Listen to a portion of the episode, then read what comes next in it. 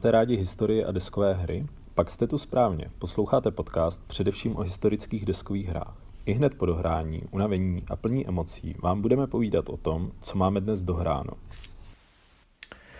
Ahoj, vítejte u dalšího dílu podcastu Dohráno. Moje jméno je Kamil a se mnou je tu. Petr je tady. A my se dneska budeme bavit o hře Warriors of God. Prosím je... tě, proč neřekneme vítáme vás u Dohrána s Kamilem a Petrem? To je dobrá otázka, no. Takže vítáme vás u Dohránu s Kamilem a Petrem. Tak, vítejte. A jak už jsem načal, budeme se bavit dneska o hře Warriors of God, což je hra ze stoleté války od Multiman Publishing. Je to japonský autor Makota Nakajima a vlastně v té sérii teďka ještě nově vyšla druhá hra, která je tuším Warriors of Japan a Jednu dobu byla dokonce na preorderu Multimenu hra Warriors of America, ale ta tuším nebude už nikdy realizovaná, protože neměla dostatek preorderů a ten člověk, který ji tehdy dělal, odešel od Multimenu. To byla válka o nezávislost? Nebo civilní. Nebo Já civilní. úplně upřímně nevím. Mě vlastně, jakoby kromě týhletý stoletý mě vlastně už nelákali ani ty Japonci, takže ty jsem si nikdy nepořídil. Tak mě k téhle hře nalákalo určitě to téma, přes stoletá válka, eh, i když trvala víc než 100 let, pokud se nepletu, a nebyl to určitě tak intenzivní válečný konflikt jako 30-letá válka, také určitým fenoménem. Asi pro ty, kdo v historii nejsou tolik kovaní, tak minimálně uh, Jana z Arku, která je slavná i díky muzikálu u nás a Lucí Bílý je určitě pojem, který všichni slyšeli. A ten krásný příběh o pasačce ovcí, která vedla francouzskou armádu, když osvobozovala Orléans musí chytit jakoby Určitě. za srdce člověka. Ano, a pak ten její smutný osud, kdy vlastně byla zrazena jinýma francouzema, burgundianama a aby, angličani, aby jí francouzský biskup odsoudil k smrti, což udělali angličani, upálili a francouzi se na to dívali. Ano. Aby ji posléze prohlásili za svatou, takže moc hezký. Takže... Jinak ta válka je zajímavá i tím, že v jedné z bitev této války, v její první fázi bitvy u Kresčaku, padl český král Jan Lucemburský, otec Karla IV. To je zasta dojemná scéna, toho bohda nebude, aby český král z boje utíkal.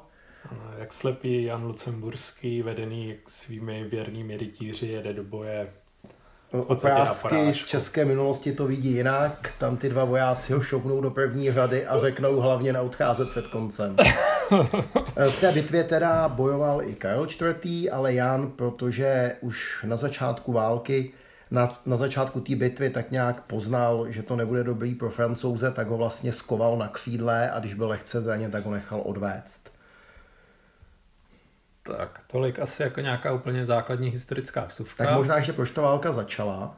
Ano. To je taková věc, ono to začalo už eh, v okamžiku, kdy se Vilém dobyvatel vydal v roce kolem roku 1000 do Anglie, aby tam dobil královský trůn na, na Sasích. A když ho dobil, tak vlastně proto byl Vilém normandský, tak vlastně se stalo to, že Anglii vládnul leník francouzského krále, protože ta Normandie patřila vlastně k francouzský, nebo vlastně klénům francouzského krále. No a to zaselo ten spor mezi ty země, který vidíme dodnes. Vlastně eh, většina válek mezi Francií a Anglií byla proto, že se hádali o to, zdali Calais a Normandie patří teda anglickému králi a jestli on tedy má poklekat před francouzským králem, když je holeník. Takhle to tehdy začalo, vlastně v té době si Briti řekli přesně, že už nadále nechtějí francouze tolerovat, vyhnali je vlastně z Anglie v první fázi a pak se byli nějak, pak hlavně oni využili v podstatě toho, že za tě angličani se všichni sjednotili a táhli za jeden provaz, zatímco ty francouzi strašně dlouhou dobu ty jednotliví šlechtičové hráli sami na sebe. No, přesně, vazby ve francouzském království byly poměrně slabý, takže vlastně král ovládal uh, bezprostřední okolí Paříže, dá se říct, a zbytek byl velice volně přidružen na některá území, třeba Burgundy, tady klas, to je krásně i v té hře vidět, byly vlastně velice volně jenom uh, a vlastně byly to samostatná, já nevím, knížectví, vévodství, velkovévodství.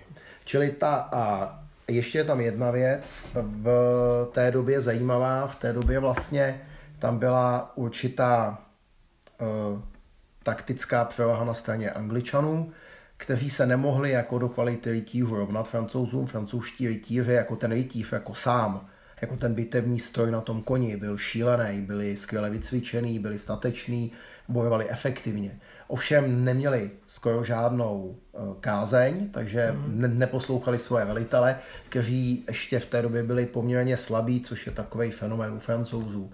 Říká se, že francouzská armáda vyhraje pouze, když ji nevelí francouz, což prokázal Napoleon, to byl Korzičan a Johanka z Arku, protože to byla francouzska. Tak vlastně to, tak to bylo splněno a potom tam byly ty uh, lučišníci s dlouhými luky na straně Angličanů, kteří ve spojení vlastně s dobrým postavením a s tou kázní masakrovali vlastně ty francouze ve všech těch bitvách u Kesčaků a uh, dalších. A já myslím, že vlastně ona ještě jako ta válka vůbec začala tím, že v podstatě ty Angličani, aby mohli provést to vylodění, tak museli vyhrát tu jednu bitvu významnou námořní. To byla ta bitva u Slut, jestli si to pamatuju dobře. To de facto, jestli se nepletu, tak probíhalo někde na území, kde už dneska vlastně, podle mě v Holandsku, kde už je to dneska vy, vysušený území, takže vlastně ta, to místo té původní námořní bitvy už je dneska vlastně pevnina. A v podstatě v té době se ještě bojovalo tím stylem, že oni si zahákli ty lodě, ani po sobě moc nestříleli a prostě ty námořníci tam nebo námořníci, ty vojáci tam přeskákali z jedné do lodě do druhé a vlastně probíhala pozemní bitva na vodě, by se dalo říct. No, a vlastně už v té době se stala věta francouzské námořní vítězství a něčím jako science fiction.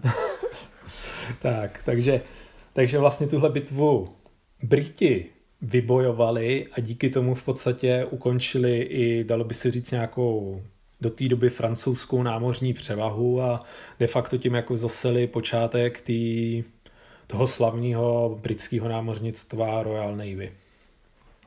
Tak jo, ale pojďme se pověnovat přímo té hře. Takže vlastně ta hra asi by se dalo říct, že je impulzová, v podstatě na začátku každého kola si hodíte na iniciativu, ten hráč, který hodí víc, tak začíná a napak z toho hodu toho prohrávajícího hráče se odvodí, kolik těch impulzů bude. S tím, že ten iniciativní hráč má vždycky o jeden víc než ten soupeř, začne z pravidla, jakoby může provést jednu ze tří akcí, pohnout velitelem má jedním až tří, podle toho z jakého políčka do jakého, pasovat, anebo například odejmout nějaký kontrolní marker z, z políčka soupeře. Jo, a jak ta hra vlastně vypadá, abyste si ji představili, je to vlastně uh, mapa, na které jsou různá území ve Francii, kus Anglie, Wales, Skotsko, Irsko a pospojované je to námořními trasami a vlastně ty jednotky se hýbají vlastně o jedno políčko. Ano. A nejsou tam žádné hexy, tedy nejsou tam, není to point to point mapa, je to... No je to area mapa. Area mapa Eh, de facto žádný kde, kde jediný, a kde jediný věci point to point, dá se říct, je pospojování těch námořních Aha. cest. Jo. A vypadá, vypadá hezky ta mapa, to nám musím Aha. říct. Jsou na ní z té doby, vypadá moc pěkně. Co je možná důležité ještě říct, vlastně ty jednotlivé pole jsou od sebe oddělený nějakým jakoby terénem, tam, kde je těžký terén, tak tam projde jenom jeden velitel přes něj, tam, kde je čistý terén, tak tam projdou dva a tam, kde je to spojený řekou, tak paradoxně, byť my jsme spíš zvyklí, že tam, kde je řeka, tak si, si je pohorší pohyb, ale tady se to nebere tak, že překračují řeku, ale plaví se po té řece, takže po té řece je naopak nejlepší pohyb. Čili vlastně ty říční hranice mají území, které spoje nějaká velká ano. řeka, takže se dá třeba projít daleko snadněji prostě do určitých míst. Ano. A vlastně to, že jdou tři velitelé, jdou tam tři velitelé za jeden ten impuls, nebo ano. jeden velitel za impuls, čili vlastně je to pak jakoby rychlejší. Co ještě asi potřeba říct, každý z těch velitelů má nějaký, nějakou svoji vojenskou hodnost, je to tady znázorněný jednou až tří hvězdičkama, vždycky v bitvě musí velet ten, který má nejvíc, Potom nějaký z těch velitelů, který má tři hvězdičky, může být králem, ať už anglickým či francouzským. No, tak oni ty tři hvězdičky vlastně ukazují, že je to král nebo korunní princ nebo ano. vlastně ten člen té nejbližší rodiny. Eh, ty dvě, hvězdičky, dvě hvězdičky je vysoká nobilita a pak jedna hvězdička jsou ty menší rody nebo i žoldnerský velitel. A v podstatě od toho, jakoby kolik má hvězdiček, tak je nějak odvozeno, kolik může nést jednotek a zároveň každý ten velitel má nějaký bravery rating, to jak je statečný, tomu pak může dávat nějaký modifikátor do bojového hodu. A pak má ještě battle rating, což je o tom, že kolik jednotek je schopný ovládat v té bitvě. Což je docela pěkný princip, protože přesně se tu pak stávají takové situace, jako že třeba francouzi mají sice krále, který má tři hvězdičky, tudíž může nést strašně velkou armádu. Devět jednotek, včetně rytířů. Ano, ale on prostě má Bravery rating 1, Battle rating 1, takže hází prostě jednou kostkou. No a je to zrovna Karel VI, no a na tom je krásný, že to byl opravdu Niemand, takže on velí vlastně jedné jednoce, tý, co nejblíž u něj a ještě neefektivně. Jo, tak, zbytek armády nedělá nic. Takže prostě pak se vám může i stát to, že prostě díky tomu, díky tomuhle Karlovi prostě vyhrajete s podstatně slabší armádou. Zase pak tam máš toho, si měl toho šíleně silného eh, Bretaňce. Černou dogu. Tady Bertrand, No, já to nedokážu přečíst francouzsky, ale já ho znám, že ho popsal Kovařík ve, ve svých rytířských bitvách. To byl, to byl velitel, ten má teda štyrku, ten bravery rating, takže vlastně má ten bonus do té bitvy, hází třema kostkama a to byl vlastně člověk, který držel tu Bretaň proti Angličanům i v době, když vlastně Francie byla v hluboké defenzívě a vlastně byl to mistr malých bitev. Jo, čili tady vidíte už moc hezké jakoby uh, historický moment. Já vždycky ty hry měřím podle toho, jak přináší tu historii. A, a zrovna ty šlechtici, kteří jsou tady, ten to není jen ten šlechtic, je to i ta jeho jednotka, to je taky pěkný. Ta garda nějaká. Jo, jo, že tady neběhá hmm. sám ten velitel, tak vlastně uh, to je moc hezký. Má svůj erb, má svoje území, to území mu do určitý míry je loajální. Takže on třeba, když tam jde o ovládnutí území, aby bylo anglické nebo francouzské, tak pokud to dělá ten uh, domácí šlechtic, tak to má bez hodu, vlastně má to automaticky, což je moc hezky udělané. Je tam moment. jediná výjimka a to jako jsou žoldáci. Když vlastně de facto do té své země přitáhnete žoldáky, tak ty vám výrazně stěžují to, abyste tu zemi ovládli. Prostě to obyvatelstvo nemá rádo, když je tam šikanují nepř- cizí vojáci. A to bych měl, to bych měl zmínit, že okolní národy vlastně uh, kolem té Francie, tak jsou dvou typů. Tak je tady jeden typ, je Lucembursko, který vlastně funguje jako území klasický. A pak, pak je tady ten zbytek území, to je Holandsko, uh, Lorraine, uh, Savojsko. Savojsko, Navara a ty fungují jako zásobárny žoldnéřů. To jsou Plus poměrně... ještě Irsko jsme zapomněli. Uh, já jsem ty anglický chtěl vynechat, Irové tam mají teda, uh, teda Angličani tam mají Irsko úplně stejně. Ty se přidávají k tomu, kdo je nejblíž jsou poměrně slabí a vlastně mají určitý drobeky v té hře. Jeden z nich je ten, že když s ním přitáhnete do svého území, oni tam plení, tak vlastně eh, je to ten moment, kdy ty obyvatele s vámi nejdou, jako logicky. To je taky hmm. moc, moc pěkný hmm. moment. Jinak můžeme možná ještě říct, že vlastně je tu několik typů jednotek, je tu nějaká základní pěchota, základní jednotky a ty jsou v podstatě pro obě strany stejný. A de facto je tu i hezký princip například toho, že když vám v nějak, nebo k tomu se ještě dostáváme, k tomu, jak fungují ty velitelé. Pak tu jsou ty loušišníci britští, tak ty a velští, tak ty prostě mají nějakou výhodu v bitvě, střílí strašně silně dávají nějaký kostky navíc, pak tu jsou rytíři, ty vlastně v podstatě můžou absorbovat víc zásahů. A tak, jak se mi třeba ty lučišníci líbí, i když se mi uh, trošku přijdou někdy přesílení, tak zrovna ty rytíři mě trošku zklamali, jo, že je to absorbování zásahu, není tam no. žádný charge. Mohlo by tam být, nebo by mohli mít vyšší bojovou sílu sami o sobě něco, no. například. No. No. Plus pak ještě je tu speciální typ jednotky a to jsou takzvaný gunners a to jsou v podstatě nějaký první oblíhací stroje, to jsou takový ty jejich já nevím, jak tomu říkali, houfnice nebo tarasnice, prostě tarasnice, no. Je, jako... je to takový to železný, prostý dělo na té nepohyblivé lafetě. Ano, tak to pomocí toho v té době dobývali, tak tyhle ty... Jako... Jak jsme už řekli, ty uh, mají ty své území, takže je to trošku podobný princip jako v Richardovi třetím, což je ta blokovka, takže každý ten rytíř má erb, který odpovídá území, na tom území může nasazovat, když tam nasazuje, dostává tam jednotky a když přesvědčuje to území, aby se přidalo k jeho straně, tak e, vlastně na to má ten bonus.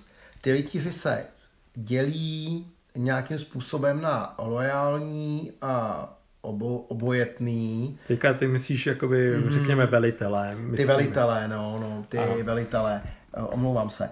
Čili buď máte určité velitele, kteří jsou prostě francouzští, tečka, je to francouz, a pak jsou určitý velitelé, kteří můžou bojovat na obou dvou stranách. Ano. A to je právě moc hezký, protože tady třeba u Burgundska klasika přecházel ze strany na stranu, jak se mu to hodilo, Skotsko, který se, který se přidávalo k Francii, jo, ve Velzu se objeví velitel pro francouzský a dokonce teda pak je to hezký v té Normandii, čili určitý území to jakoby tlačí do toho konfliktu.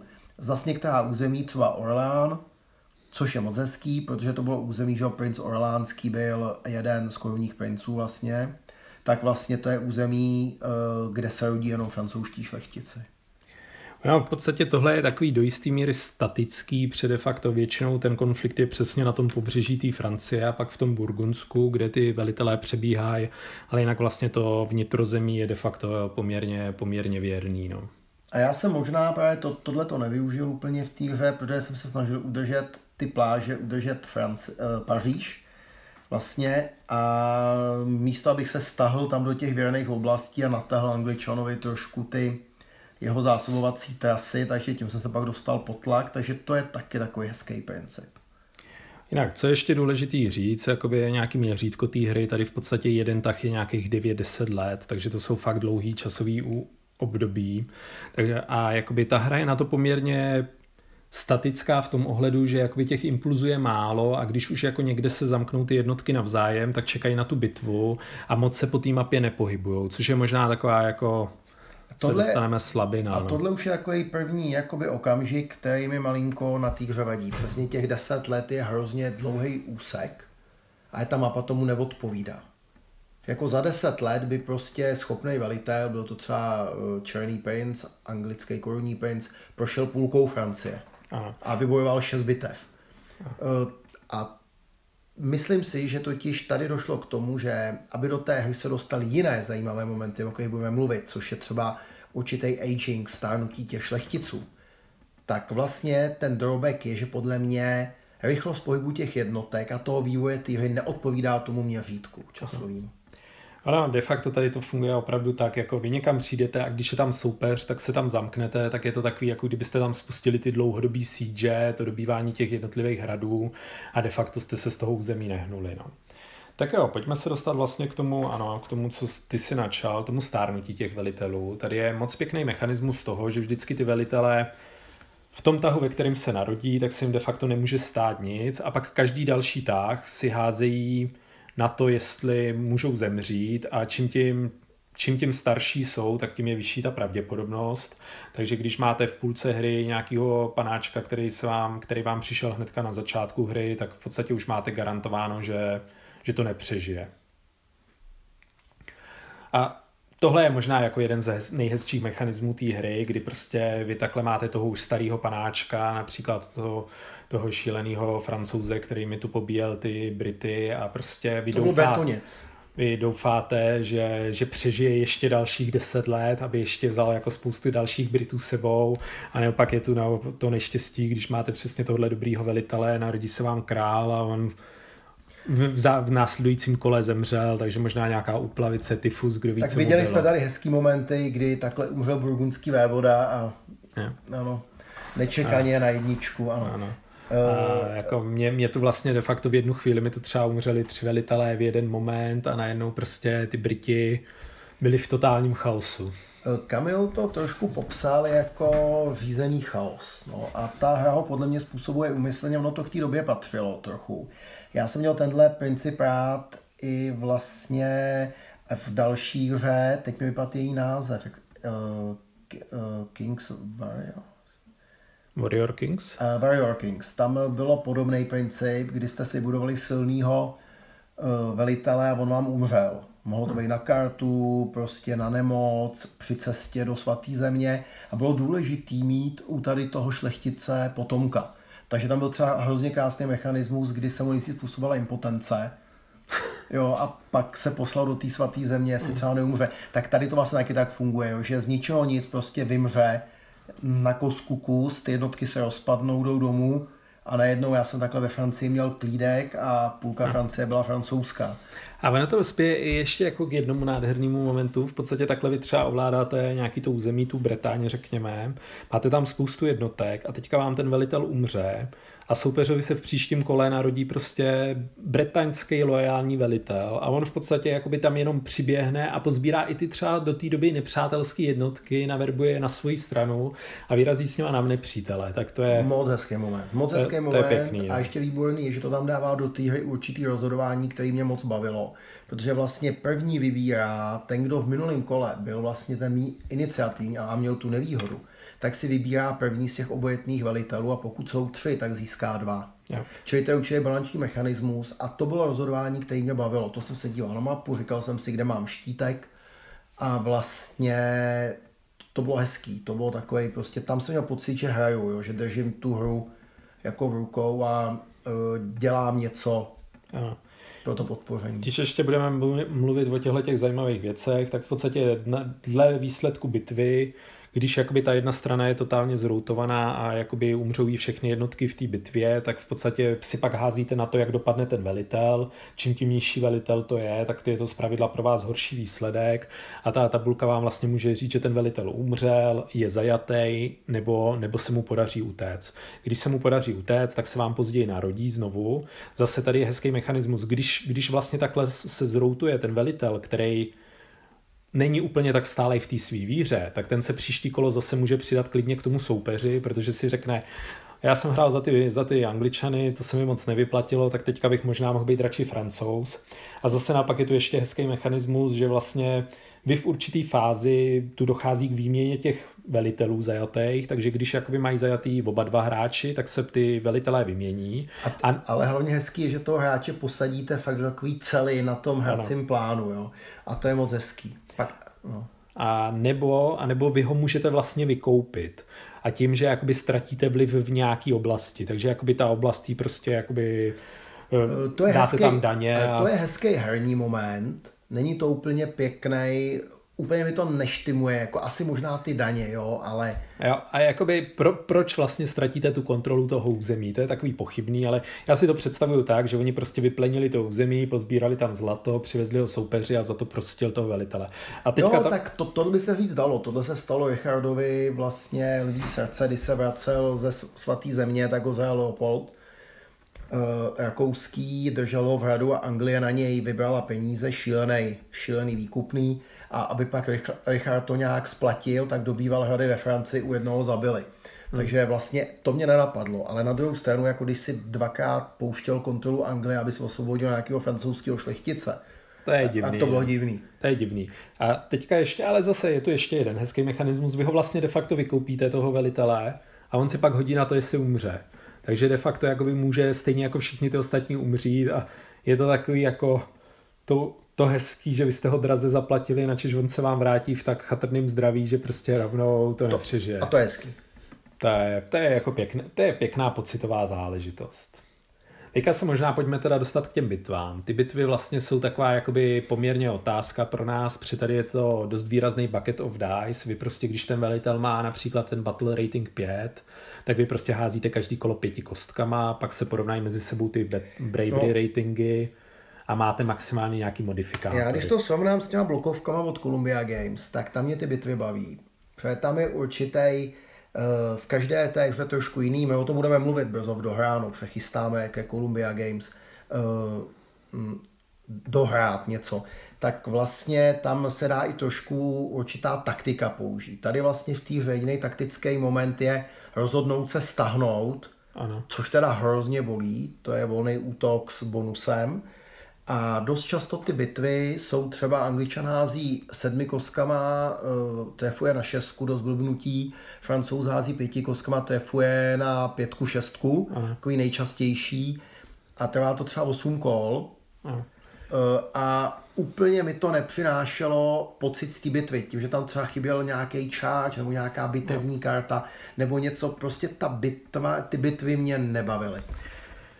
Já, já se po tohle to určitě podepíšu. V podstatě i jakoby tu nastanou například situace, že máte jenom tři jednotky lučišníků a i když proti ním jedou koně nebo pěchota, tak to není žádný rozdíl, jako kdyby tam byli proti sobě ty pěšáci versus pěšáci. Já ta, tohle si vysvětluju tím, že de facto i když je to jednotka rytířů, tak to nejsou pouze rytíři, ale jsou to i nějaký jako zbrojnoši k ním.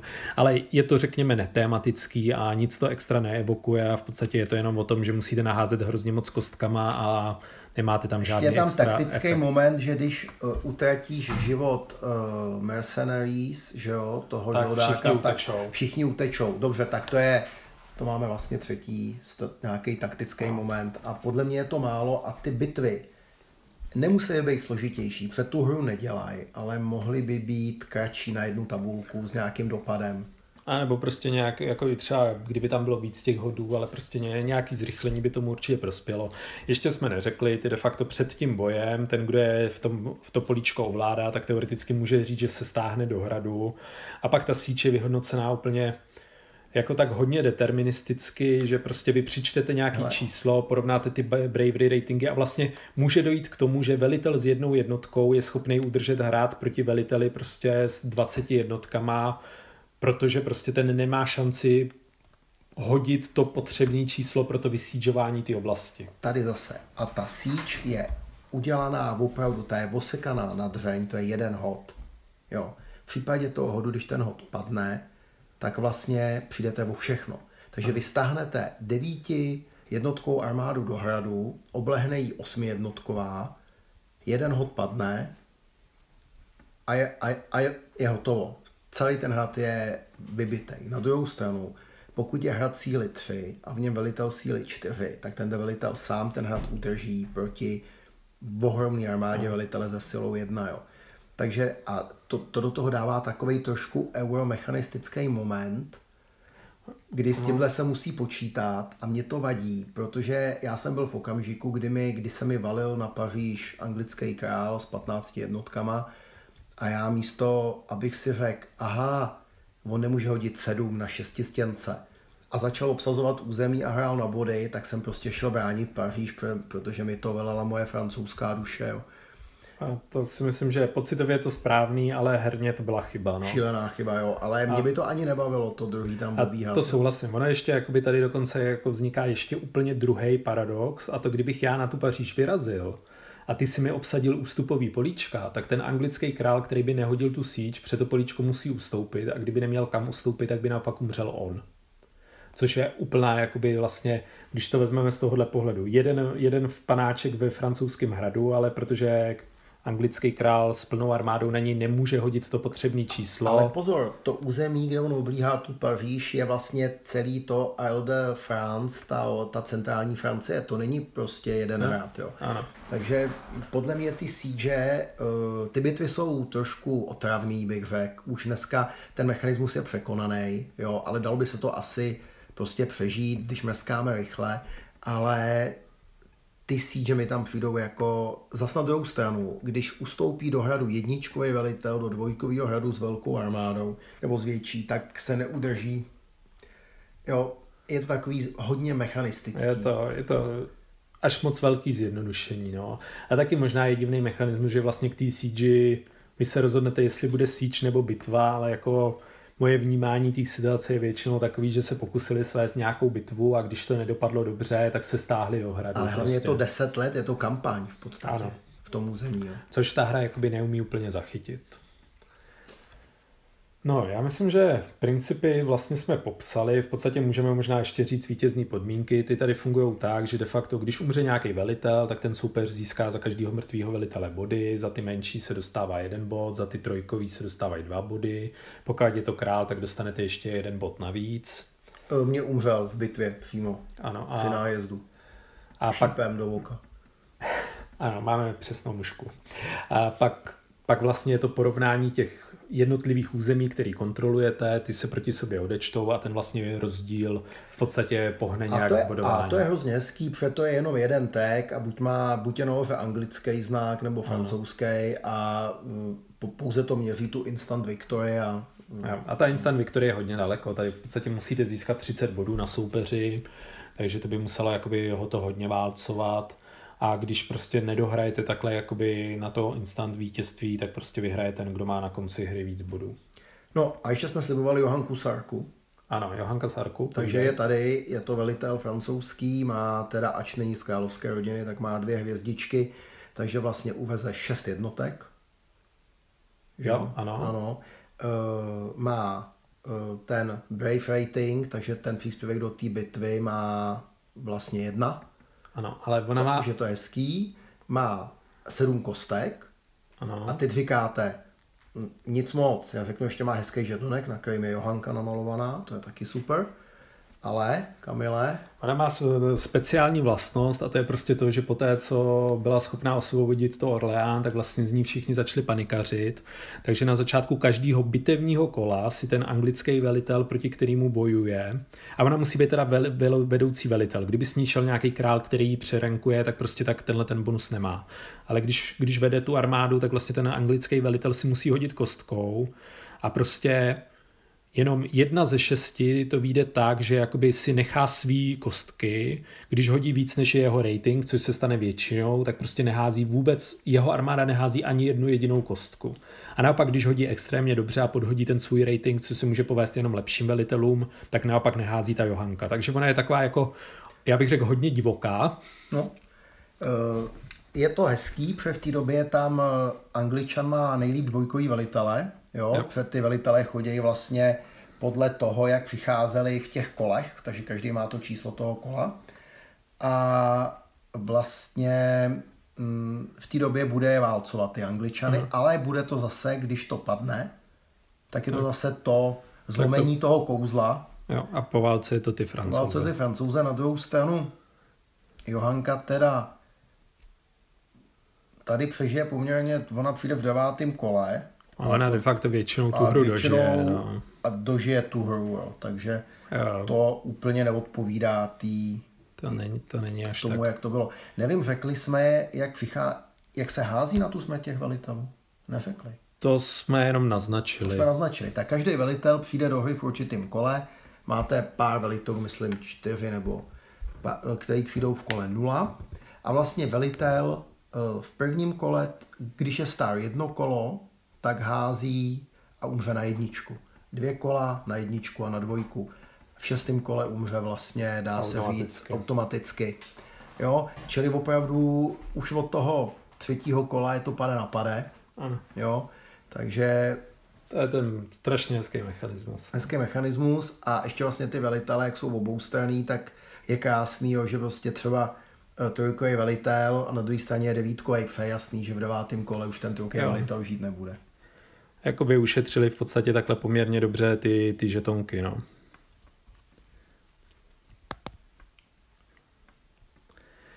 Tak jo, to já myslím, že jsme teda snad definitivně popsali veškerý ty mechanismy. Já možná ještě zmíním, jsou tu dva scénáře, je to ta klasická stoletá válka je to nějaký období let 1135 až 1258, to, to je takzvaný Leon of Winter scénář, tam zase pro změnu jako z těch takových polohistorických postav je Robin Hood, tuším, mm. což je úplně šílený, šílený lučišník na, na britské straně. Ale jinak jako dá se říct, že de facto ty scénáře se hrajou hodně podobně. V podstatě je tam jenom jako nějaký dvě, tři speciální pravidla, které se liší. Takže přesně jedno z těch pravidel je ta Johanka, druhý z těch pravidel v tom stoletém scénáři je, že prostě ty angličani se líbí vylodějou do té Francie a de facto jinak ty hry jsou stejný, jenom jsou vyměněný ty velitelé. Takže asi teďka pojďme na to klasický plusy, minusy, takže začněme plusama. A začni ty, Petře. Tak plusy. Eh, vizuální zpracování moc hezký.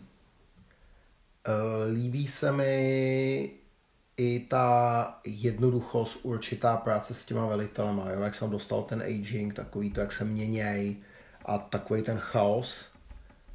Uh, určitě se mi líbí to, a já to vždycky, já to hodně hodnotím z toho historického uh, pohledu, líbí se mi to stvárnění té části té Evropy. Jo, ty Burgundiani, prostě uh, ty území, které jsou různě důležitý, tak jak to vede k té bitvě v, v tom určitém místě líbí se mi moc ty RBky, to, jak mají tu lojalitu, ty velitele, že vás to nutí plánovat, kam ho dáte, činíte ty rozhodnutí, prostě takový, jako jestli ho dáte tam, kde má tu lojalitu, pošlete ho tam, on tam naverbuje, anebo naopak ho použijete jinde, kde už máte ty jednotky. Tohle se jí tam moc líbí, prostě ty velitelé obecně i ty jednotky. Tohle se mi tam opravdu líbí. Jo, já myslím, že jsi to de facto všechno popsal, přesně, jakoby mě se líbí ty samé body, líbí se mi prostě i, že je tu ten mechanismus toho, že když máte prostě špatného toho krále, tak de facto on vám může převzít to velení té armády a je totálně zoufalej, takže v tu chvíli si paradoxně přejete, aby co nejdřív umřel, protože vám osvobodí ty jednotky pod ním, což je ještě důležitý mechanismus, tady ty jednotky se vlastně nemůžou převádět mezi těma velitelema, takže to jakoby si vnímejte tak, že vlastně ty lokální velitelé, to, co si naverbujou, tak to jakoby, oni sice bojují za tu Francii nebo za tu Anglii, ale tomu královi to úplně nepo, nepučí do jeho velení. A navíc ještě jednotky, které zůstanou bez velitele, čili nevejdou se do toho spamu toho velitele, on je neovládne, tak ty jednotky se prostě rozejdou, jdou, jdou, ano. jdou pěstovat obilí, to je taky moc hezký. Jo, takže já myslím, že jakoby asi na těch, na těch plusech se shodnu a můžeme přijít směle na ty mínusy. Tak první mínus. Já jsem nenašel Jana Lucemburského.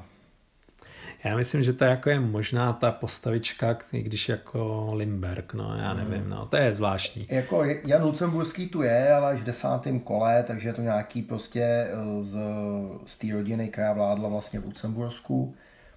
Takže ten mi tady chybí, protože si myslím, že to je postava významná a asi mi to chybí, protože je takový trošku české, jakoby, je to drobnost, ale byl, byla to významná historická postava té doby. Ale tak, tak to je malý. Co mi vadí hodně, a nevím úplně, zda do té hře chci vyčítat, ale to je těch deset let na to kolo. Mně přijde, že ta hra tomu neodpovídá. Já s tebou naprosto tady souhlasím já si třeba myslím, že oni to mohli využít, využít tím stylem, že by se například po každém tom impulzu bojovala nějaká bitva, takže by tu probíhala mnohem větší mechanika a ty jednotky by se třeba například tolik neblokovaly, takže by se mohly jako aktivnější přesouvat. Možná by tomu i prospělo, kdyby třeba pohyb byl dvě. Jako, že by Nebo prostě... já bych neblbnul, možná klidně bych dal 12 impulzů. Nebo 10 jo. impulzů, 10 ano. let. A každý rok bych svedl tu velkou bitvu ano. a bral bych to tak, že ten přesun jako, a možná bych tam umožnil uh, nějaký řetězený pohyb, někdy no. za určitých podmínek, no. jo. Protože eh, přijde mi divný, že moje jednotka, která se mi vysemení v Lucembursku, jde do, do uh, oblasti do Gazkoňska 1, 2, 3, 4, 5, 60 let. No takhle, a... ona, ona jde 6 impulzů, ale no, jakoby ono no. de facto jako ty, Šest ano, impulzů dobře. je skoro takový maximum, který no, v té hře můžete no. mít v jednom kole a v podstatě většinou musíte dělat Čili víc dobře, věcí. Tak, takže... mi tam jde, tak mi tam jde 20-30 let no, ano. a cestují umře velitel. Jo, jo. To...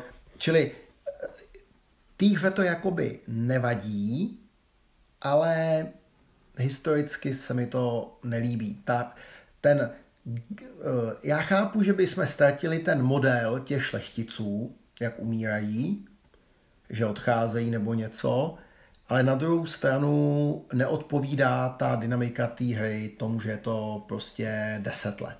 To souhlasím. To, no. to naprosto souhlasím.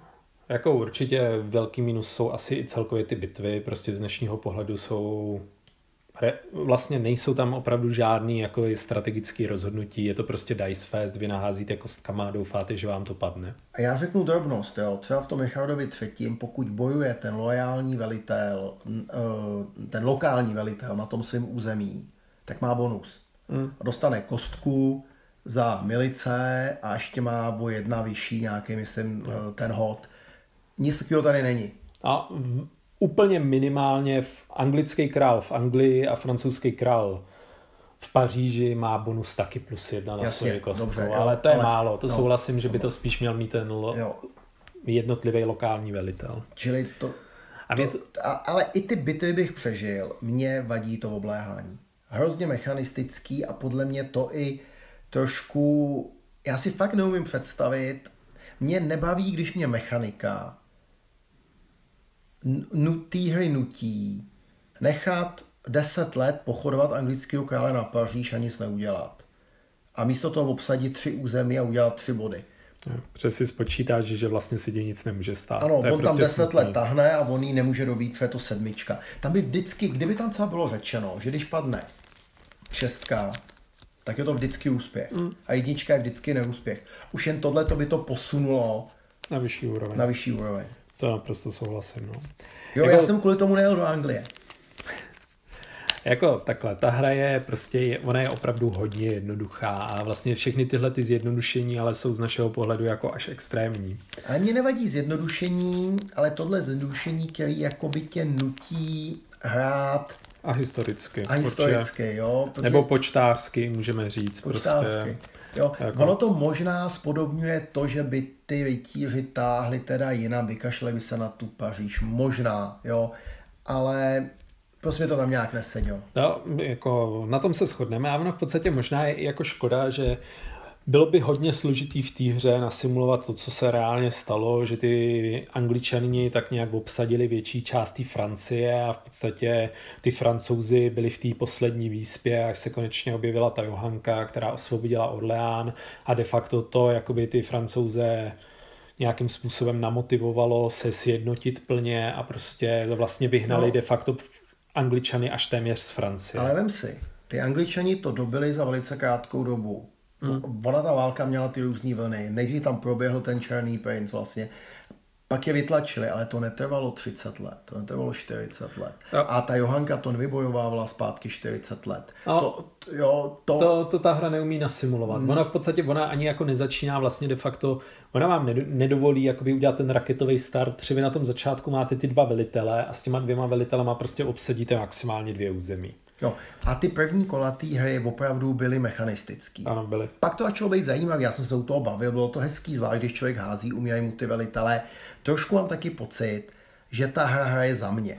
Protože ty uh, za A tam mají velký význam ty kostky, možná ještě větší než v těch bitvách, kde při tom těch mrakách hodů se to nějak zprůměruje, tak je to hodně u toho agingu těch velitelů. Když ti to vymře, tak, tak ti to vymře, jak seš pojete, jak seš pojete, jak se říká v Pulp Fiction. Tak a druhá věc, kde mě ta hra jako hodně vede, je to, jaký velitele dostávají. Já jsem si je tady teď vyrovnal a tam opravdu ta hra je udělaná tak, aby byla v těch vlnách. Ona dá angličanovi dobr- lepší velitele, pak mu dá horší, dá lepší francouzovi, znova lepší angličany, pak dá Johanku francouzovi. Čili ta hra člověka hodně vede mm. a pokud člověk neudělá kritické chyby, tak si myslím, že pak je to ta vyrovnaná hra v těch vlnách. Mm. Ale mám pocit, že malinko hraje ta hra, ne ty hráči. Ano, to jako pod to se asi taky můžu určitě podepsat. Pak mi v té hře chybějí karty. Já už dneska jsem tak zvyklý mít karty v každé hře. Jsem chtěl říct nějaký eventy nebo nějaký bojový, eventy, bí, eventy. bojový karty by třeba tomu šíleně prospěly. Uh, prostě bojové co... karty nebo počasí, ale zase počasí v desetiletým.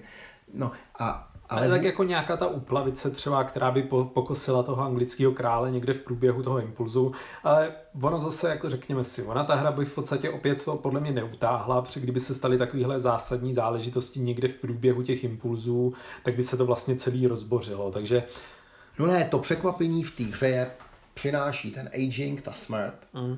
a přinášejí to ty bitvy a to je jenom o koskách. Ano. Nejde tam udělat žádný kombo s nějakýma kartama nebo něco, jo, nějaká bouře, když on se plaví, takový nějaký ty pojezdy, který vlastně, nebo nějaký povstání na tom území, takový nějaký eventy, ale ono to asi nesedí k tomu 60 letýmu období. No, na druhou stranu, pokud se podíváme na PAX, tak v PAXu to krásně simuluje ty kampaně. I ten styl těch bitev, i to, že vlastně v tom území ty armády jakoby nebojujou, ale dělají tam tu kampaň na sebe. Jo. jo. a to tady vlastně není úplně. Ne? Z druhé strany, řekněme zase, tohle je jako podstatně, podstatně jednodušší hra, že jo? Určitě. Protože to... ona to má nějakých 16 stránek pravidel, z toho jako jsou tam velký obrázky, takže já bych řekl, tohle jako de facto i by mohla být začátečnická wargame prostě. Je určitě a i děti by to zvládly. Od, uh, otázka je, museli by jim padat, teda mým dětem by museli padat kosky teda, jo. A, tak, ale musím říct, že jako ta jednoduchost je asi pozitivem té hry. To dostanete na stůl rychle a zahrajete to vlastně hezky. Jo, je to přehledný, ovládá se to dobře, jo. Jak řekl, ten herní čas je někde kolem tří hodin, prostě když, když to jakoby budete umět, tak to za tenhle ten čas určitě zvládnete.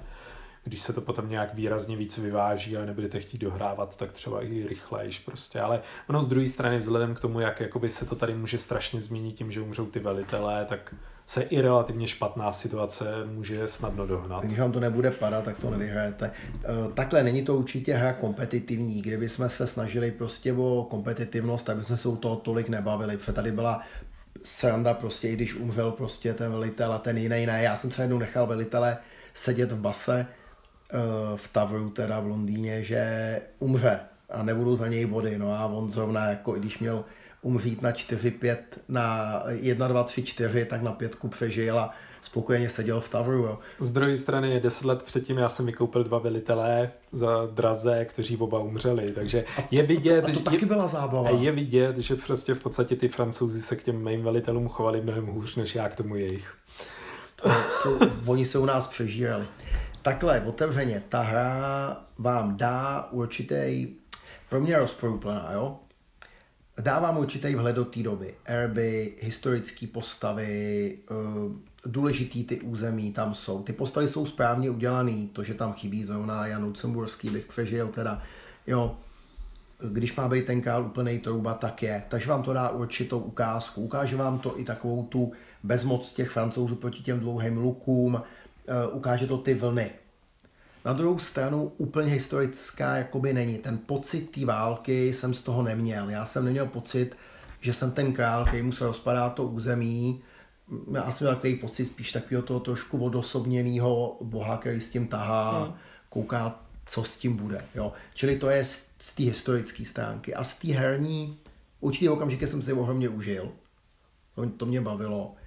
Ale chvíle má ty bitvy nebo uh, ty obléhání mě, mě úplně jako nebavily. Tak, takže taky určitě okamžiky jako prča, tak jsme možná mohli házet jenom na ten aging a pak ty bitvy dělat jedním hodem s nějakýma oh. ztrátama na tabulce, bylo by to lepší. No, Asi jo, no. no. Dá se říct, že tohle jsou nějaký i tvý závěreční slova? Nebo jo, to se dá říct jako... Jo.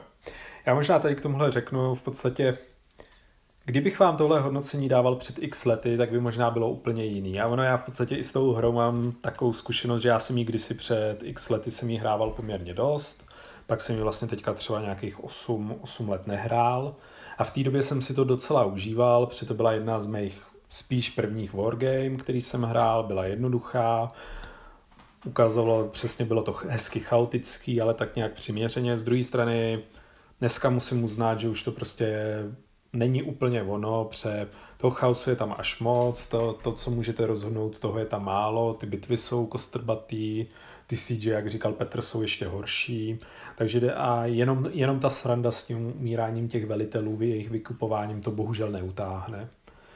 Takže pár těch jako super momentů tam bylo, ale, ale celkově asi bych tady řekl to svý klasický hodnocení. Máme lepší hry, které si zahrajeme pravděpodobně raději. Určitě, já bych ještě byl k té hře tak můj být. Je, já bych řekl, že to úžasná hra pro hráče Eura, který si chce zkusit Wargameu. Protože jsou tady určitý prvky, které on může propočítat, třeba ty siege podobný, ale pak ho tady šíleně pojedou kosky jo. a tomu ukáže takovou tu bezmoc toho Wargamisty, když to do počítání nezafunguje. To se asi dá říct, no. A nebo jako nějaký Ameritrasher by si to ještě mohl užít, protože prostě tady jako... Ne, teď, jsou tu teď vážně kvanta určitě. kostek. Jsou tu kvanta kostek, hezky to vypadá a zase ten Ameritrasher, který hraje nějaký sci-fi hry, prostě tu historii tady v tom dostane. Ano. A ty jako nějaký ty detaily, které řešíme třeba my, tak ten ty už možná prostě neřeší, takže mu to je jedno. Ale jo, jestli jako chcete nasimulovat stoletou válku, tak se asi podívejte někam jinam. Jestli chcete prostě dostat takový nějaký úplně základní vhled do toho, že to byla doba chaotická, ty, veli, ty jednotliví lídři prostě nebyli příliš věrní a celkově to byla prostě divoká doba, tak, tak to, to tady dostanete. Ano. Souhlas. Ale jo, jestli jako si přečtete nějakou, nějakou knihu historickou, tak určitě to, co se tady děje, nebude úplně odpovídat. Něco jo. Něco jo, ano. A s tímto možná pro dnešek uzavřeme. Určitě. Takže děkujeme vám za poslech a přejeme vám dobrou noc. Díky za poslech, dobrou.